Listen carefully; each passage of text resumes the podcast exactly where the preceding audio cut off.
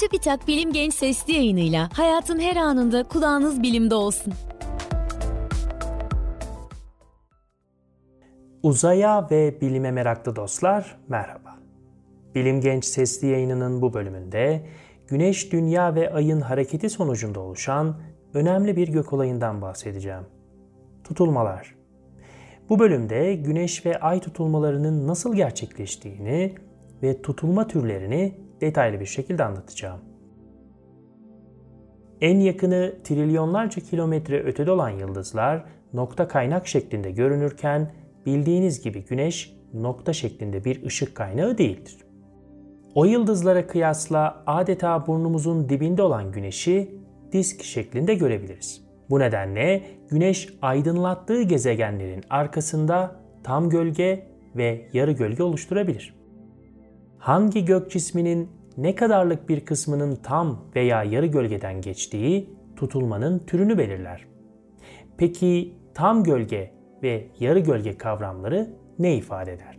O zaman tutulma türlerini açıklamaya başlamadan önce tam gölge ve yarı gölge kavramları nedir onu açıklamak gerekir. Bir ışık kaynağını tam olarak kapattığınızda, yani onun ışığını bir şekilde tam olarak engellediğinizde bir tam gölge oluşur. Örneğin Ay veya Dünya Güneş'i tam olarak kapattığında o esnada uygun konumda olanlar Güneş ışığının tamamen engellendiğini görecek, yani tam gölgenin içinde olacaktır. Bu gölge üç boyutlu düşünürseniz bir koni şeklindedir. İşte bu tam gölge konisine umbra denir. Üzerine ışık vuran herhangi bir cismin arkada bıraktığı gölge sadece umbradan oluşmaz.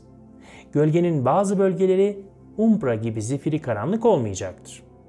İşte o bölgelere yarı gölge veya bir diğer adıyla penumbra denir. Umbra ve penumbra kavramlarını şu şekilde zihinde canlandırmak daha basit olacaktır. Biri büyük, biri küçük olmak üzere iç içe geçmiş iki daire düşünün. İçteki zifiri karanlık daire umbrayı temsil eder. Dıştaki daire ile umbra arasında kalan simit şeklindeki bölge ise penumbrayı temsil eder. Ve o bölge tamamen karanlık değildir. Daha çok gri renktedir. Artık gölge ve yarı gölge kavramlarını anladığımıza göre yayının bu kısmında Güneş ve Ay tutulmalarının genel geometrisinden bahsedeceğim. Ve daha sonra her iki grup tutulmanın alt türlerini anlatacağım.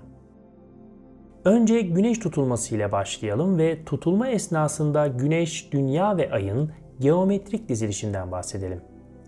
Bildiğiniz gibi Ay, Dünya etrafında yaklaşık otuz günde bir tur atar. Ve bu esnada Ay'ın Dünya ile Güneş arasından geçtiği zamanlar olacaktır.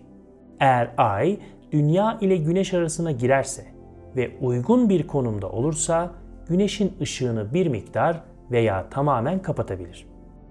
O esnada Dünya'nın belli bölgeleri belli bir süre için Güneş tutulması olayına şahit olacaktır. Güneş tutulması Ay, yeni Ay evresindeyken gerçekleşir. Bu evrede Ay'ın her zaman bize görünen yüzü Güneş ışığı alamayacağı için karanlık olur. Ay'ın neden hep aynı yüzünü gördüğümüzü ise Dünya'nın neden düz olmadığını anlattığımız ses kaydında açıklamıştık. Sırada Ay tutulması var. Bu kez Dünya Güneş ile Ay arasında yer alır.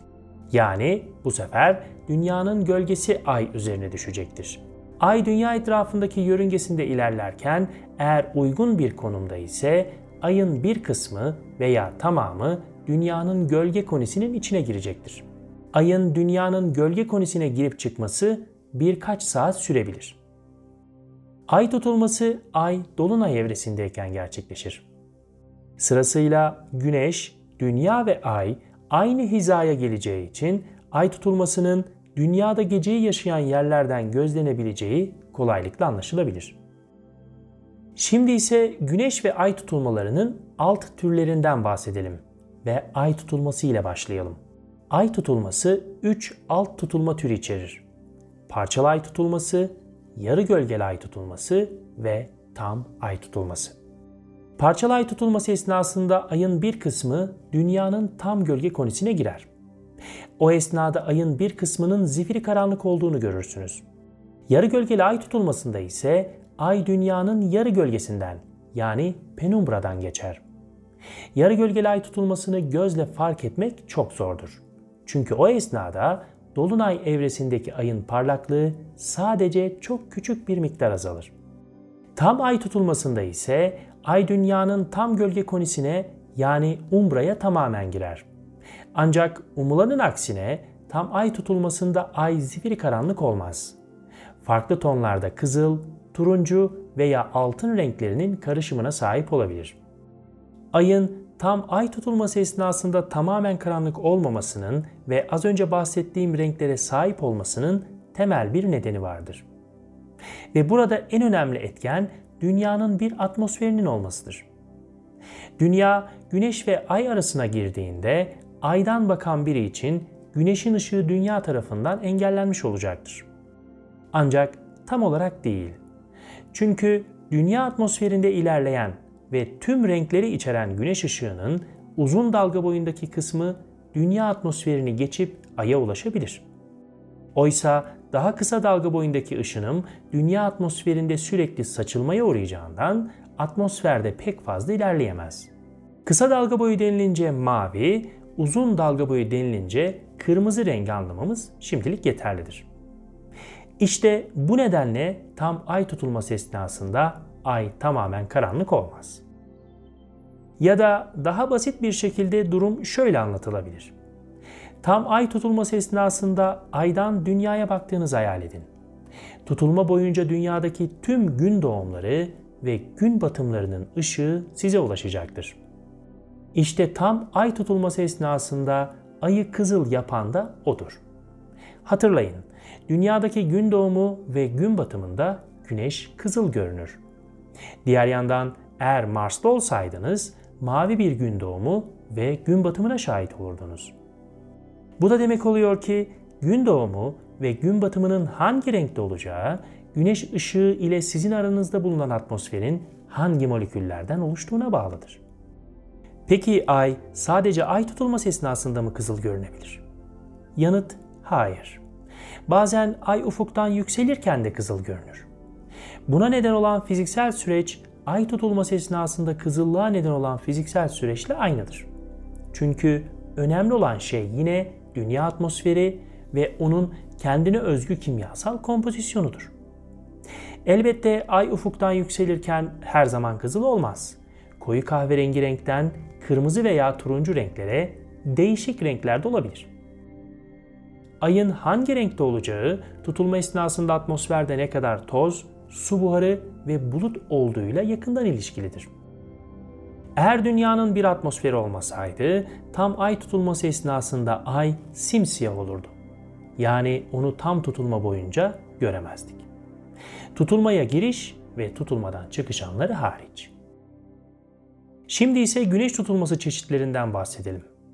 Tam güneş tutulması, parçalı güneş tutulması ve halkalı güneş tutulması.